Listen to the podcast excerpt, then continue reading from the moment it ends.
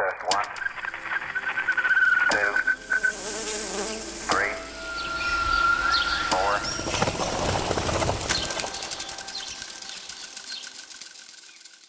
Welcome to Audiofile, Nature's Sound Science series. I'm Noah Baker, and this episode Health Under the Flight Path. The sound of an aircraft going over is one of, um, I'm sorry, sounds masochistical, but sheer pleasure. That's Wendy. Wendy was an air stewardess. I started off on Viscounts, Vanguards, Tridents 1, Tridents 2, Tridents 3, uh, TriStar. This is an episode about airplanes, but it's also an episode about noise. How noise could affect us and the way we live our lives. The noises I find particularly irritating, I think, are sort of electric drill noise or high speed, or kind of high speed uh, mixer noises, those sort of high. That's Stephen Stansfeld, a psychiatrist at Queen Mary University of London. He's convinced that noise impacts our health. I think that is a bit precious myself. It's not shock, horror, tilt, swoon at the noise of an aircraft because it has such happy connotations. Noise means different things to different people. I want to know if there's more to noise than meets the eye, or, I suppose, the ear. Impact's more worrying than just annoyance, more pervasive than nostalgia. At first glance, it, does, it doesn't seem obvious how it can affect your health, but at the same time, it has a lot of interesting psychological and physical health effects. When I first went to visit Wendy, it was a dull winter evening. Right, turn. Can I get you some tea or coffee? Oh, a cup of tea would be lovely, wonderful. thank you. Now we can do. My name is Wendy Hallinan. Uh, I have lived here at this address. We moved in middle of 1974. Wendy lives in Osterley, a West London suburb just up the road from Heathrow, one of the world's busiest airports, and where she once worked. You know, I was only going to do it for two years just to go to a few parties and get my concessions, but sort of 18 years later, I found the door out. It was that sort of party. It was just an incredible life. Wendy's stewardess years were some of the happiest of her life, and she regales me with tales of her time in the air. Well, ones that I can tell you. oh, yes, loads. I mean, um, you know, the time the windscreen shattered, we were coming out of Zagreb, and the. I could have listened to Wendy's stories for hours. In fact, I did.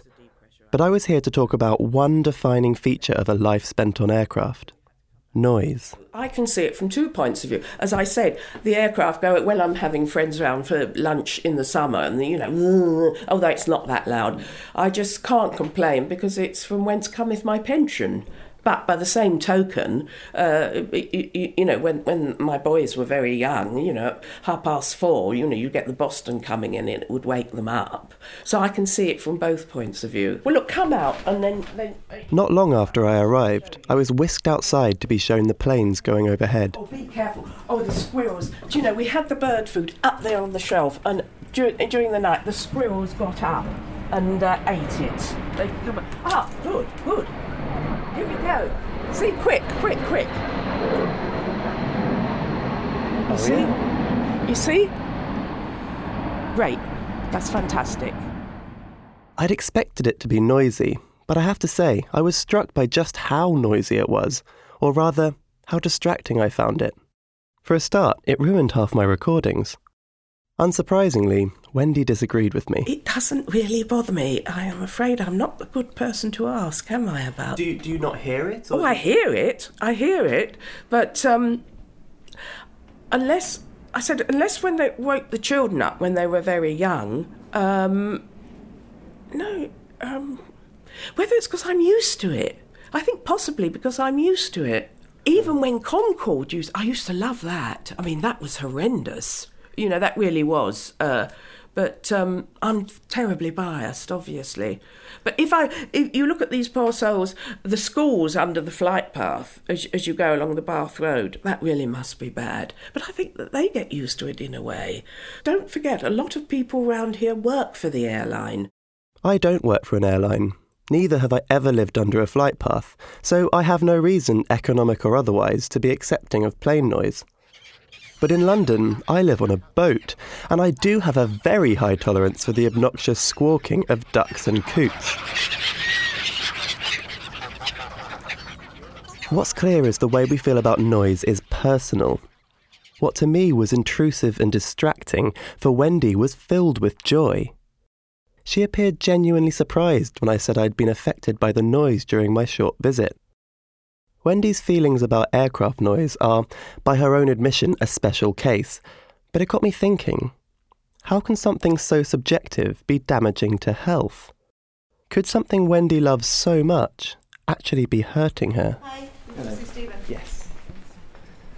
I think not everybody accepts that um, research on noise and health is a genuine scientific project. It's, it's it's somehow that sound waves can actually affect your health. People Uh, people don't find that straightforwardly plausible, really. I'm Professor Stephen Stansfeld. I'm both a psychiatrist and epidemiologist based at Queen Mary University of London. I thought that a good place to start with, Stephen, would be just to define noise. Noise is really unwanted sound. It's sounds that, that intrude really on people's, both on how they feel, but also um, on their everyday activities like watching TV or um, speaking on the phone. Stephen's definition of noise, while perfectly reasonable, I found confusing. I mean, by that token, the planes above Wendy's house would have been noise to me and not noise to her. So which one is it that's supposed to be damaging our health? Perhaps I'm getting a bit too semantic here. A few years ago, we carried out um, a large European study looking at the effects of road traffic and aircraft noise on children's cognition and health. Um, and what we found was a kind of exposure effect relationship between aircraft noise and particularly children's reading comprehension. Now, this work made sense to me. After all, it doesn't matter if you feel positively or negatively towards a noise, it can still be distracting. There is a particular whole body of research looking at something called the irrelevant sound effect or the irrelevant speech effect. And that is that if you are trying to concentrate on a task and somebody is talking quite close to you, that can have a very specific effect on interrupting your concentration. But according to Stephen, noise doesn't just have an effect on the mind it can impact the body as well. In a way, the focus more recently, though, has been on finding relatively small effects, but nevertheless fairly consistent effects on cardiovascular health. The brain is set up so as to have a kind of obligatory response to noise. There is quite a long tradition of both animal research and laboratory research suggesting uh, acute effects of noise on things like blood pressure, heart rate, skin conductance, um, which suggests a sort of orienting or defense startle response to acute loud noises. You know, you jump when you hear a noise. Um, and that's all pretty well demonstrated. What is much more difficult to demonstrate is the kind of chronic effects of noise exposure over long periods of time. So, given enough time, noise could cause heart problems. But where does that leave Wendy? She's become accustomed to the airplanes. Surely we can all just become accustomed to noise. Is this all just a bit of a non issue? I think it's time we got back to planes. And in my case, onto one. British Airways flight BA 8734 to Frankfurt, Robot BA City Flyer is now ready for boarding. Uh, we've got a little bit of tailwind helping us today, so we're at the moment looking good for an October run into Frankfurt. But in the meantime, thank you for your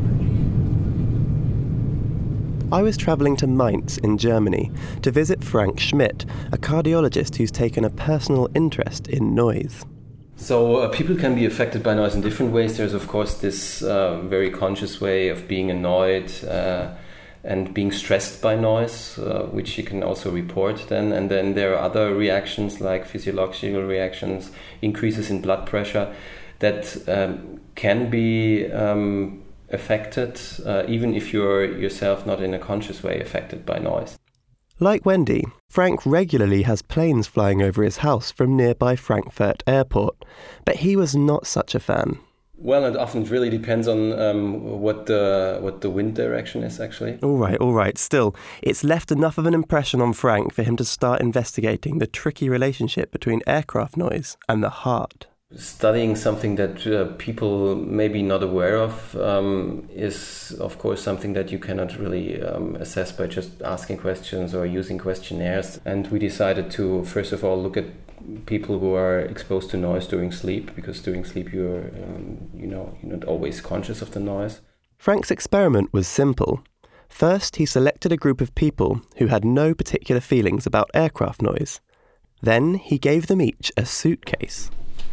The patients had uh, things like this, suitcases like this, that they used to carry all the equipment to their homes. You know. Inside their suitcases were various gadgets. Taking this equipment that we use for uh, recording the um, data during the sleep. It's a polygraphy device and it is uh, very small and worn around the body, uh, actually at chest height, with a belt. And it, as you see, can see, there's a number of cables that come out of the device. And they're connected. This allowed Frank to measure the blood pressure, heart rate, sleep stage, and movement of his subjects while they slept.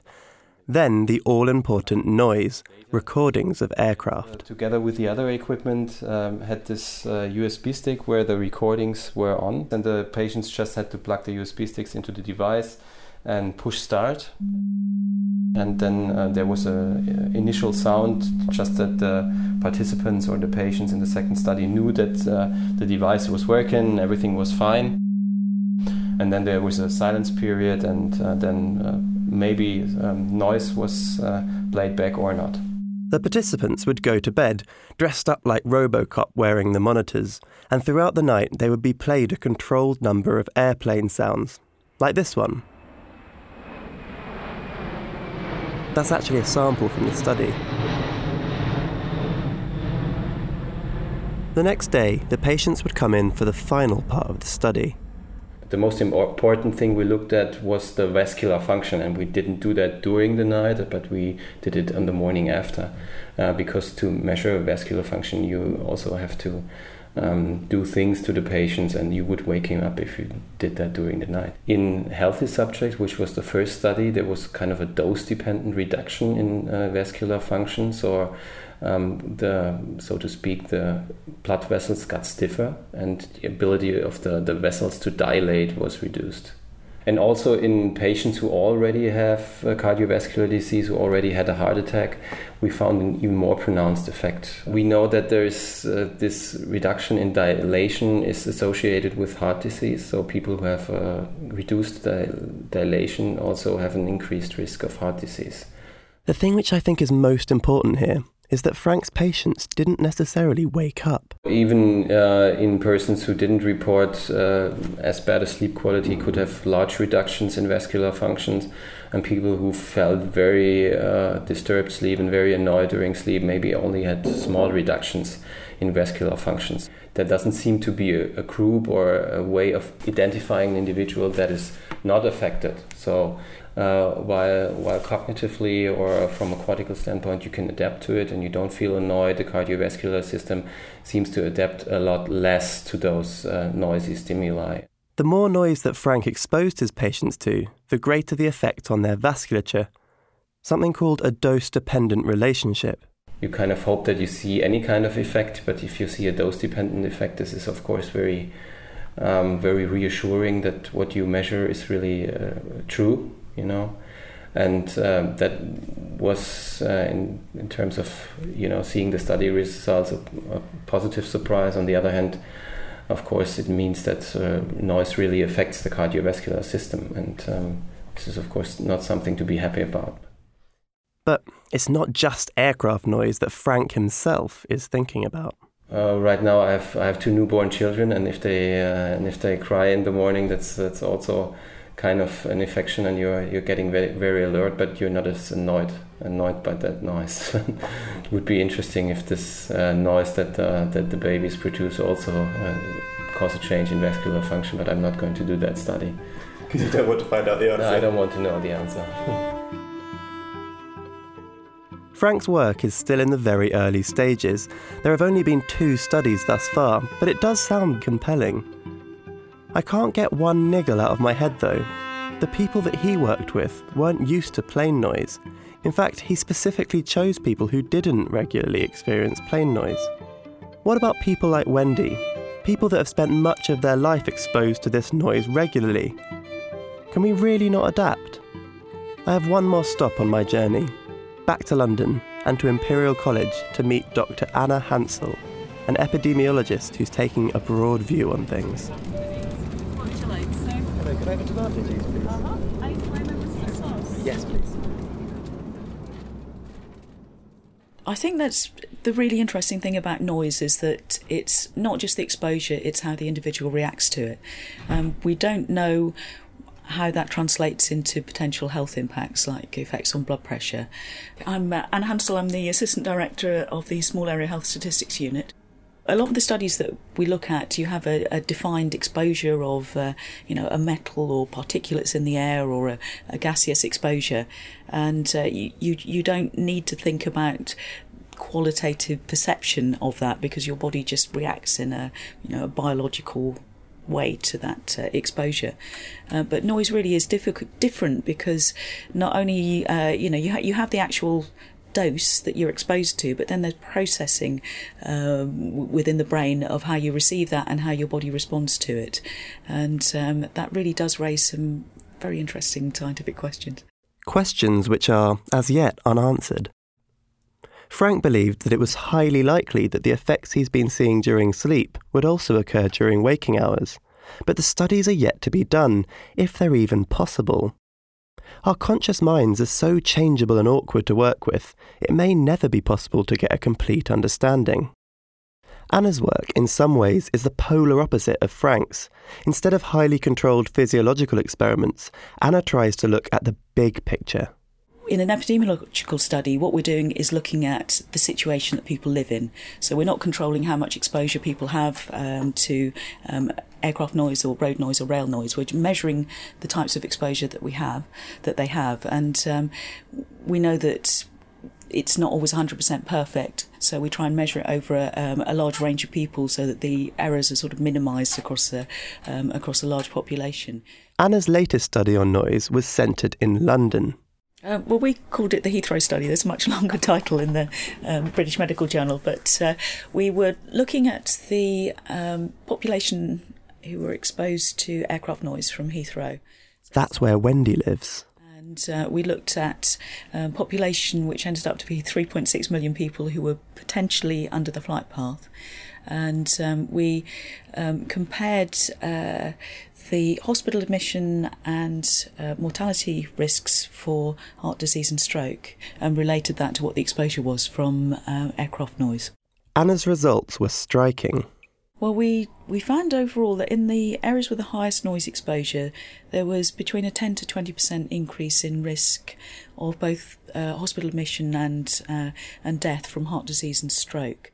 So, noise is clearly linked in some way to heart disease here. But let's have a look at those numbers again. The areas with highest noise exposure only represent around 2% of the people in Anna's study. That's roughly 70,000 people.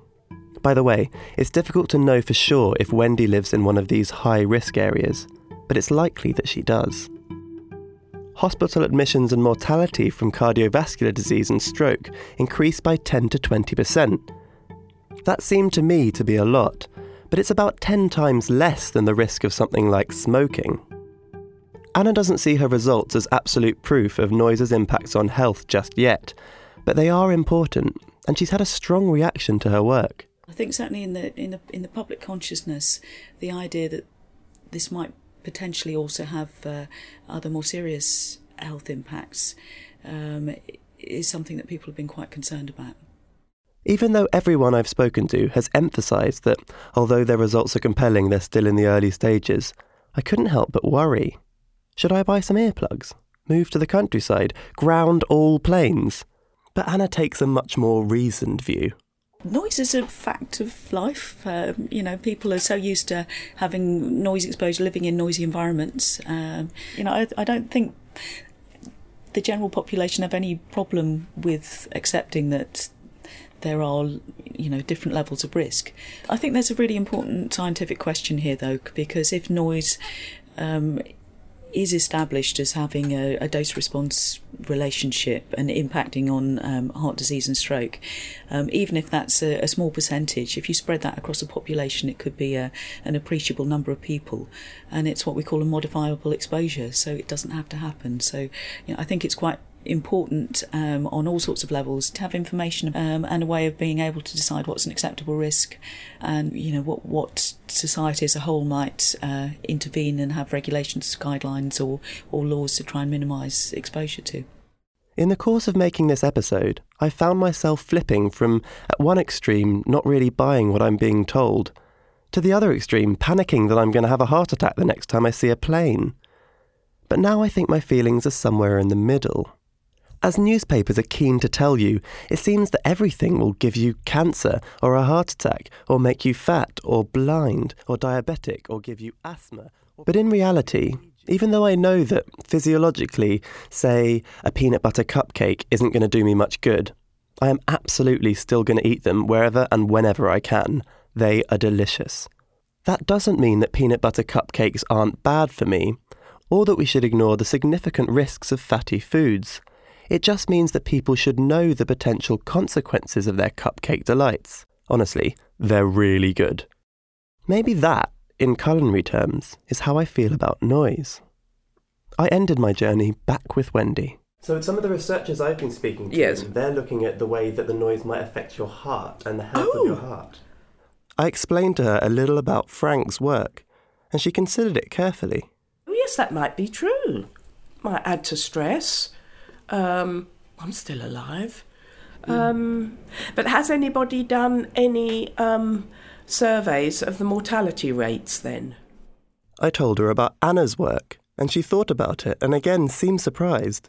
I didn't know that. I didn't know that. Gosh, one other thing to worry about. I did worry I was casting a dark cloud over our conversation, but then I asked how she felt her neighbours would react to the news. Well, by and large, I think they'd ignore it. You know, once you move out of this area, you can't afford to move back in again. Uh, you know, like I say, you know, you've got the tube. No, no, no. It. They wouldn't rush to sell their houses. No, they wouldn't. It's not Ebola, is it? Life is full of risks. Yes, it won't make me move. The fact that I might have a heart condition because of the noise. It's too late. 18 years I was there. The damage is done. My dear. Too late, she cried. So maybe Wendy isn't worried because there's no action she can really take to make her situation more peaceful. Or maybe she feels like she can consciously cancel out the impacts, just ignore them, or maybe even wear earplugs. But I think the real reason Wendy wasn't worried can be heard in one story she told me. One sort of plane noise she remembers especially well. A beautiful example of our ability to prioritise what's really important. Oh, beautiful things. I don't know if you've ever heard of the cellist Jacqueline du Pré. The last flight to go to Edinburgh, Glasgow, and Belfast was paid for by the GPO because it was full of newspapers. And it didn't take passengers unless you knew. So uh, the cognoscente knew that you could that they could bum a lift on this about two in the morning. Well, one night, Jacqueline du Pré came on with her cello, and uh, because we had nothing to do, uh, in the back cabin, she played her cello at 23,000 feet to us all the way from Edinburgh to London. Now, that to me, that was worth all the aggravation. It was wonderful.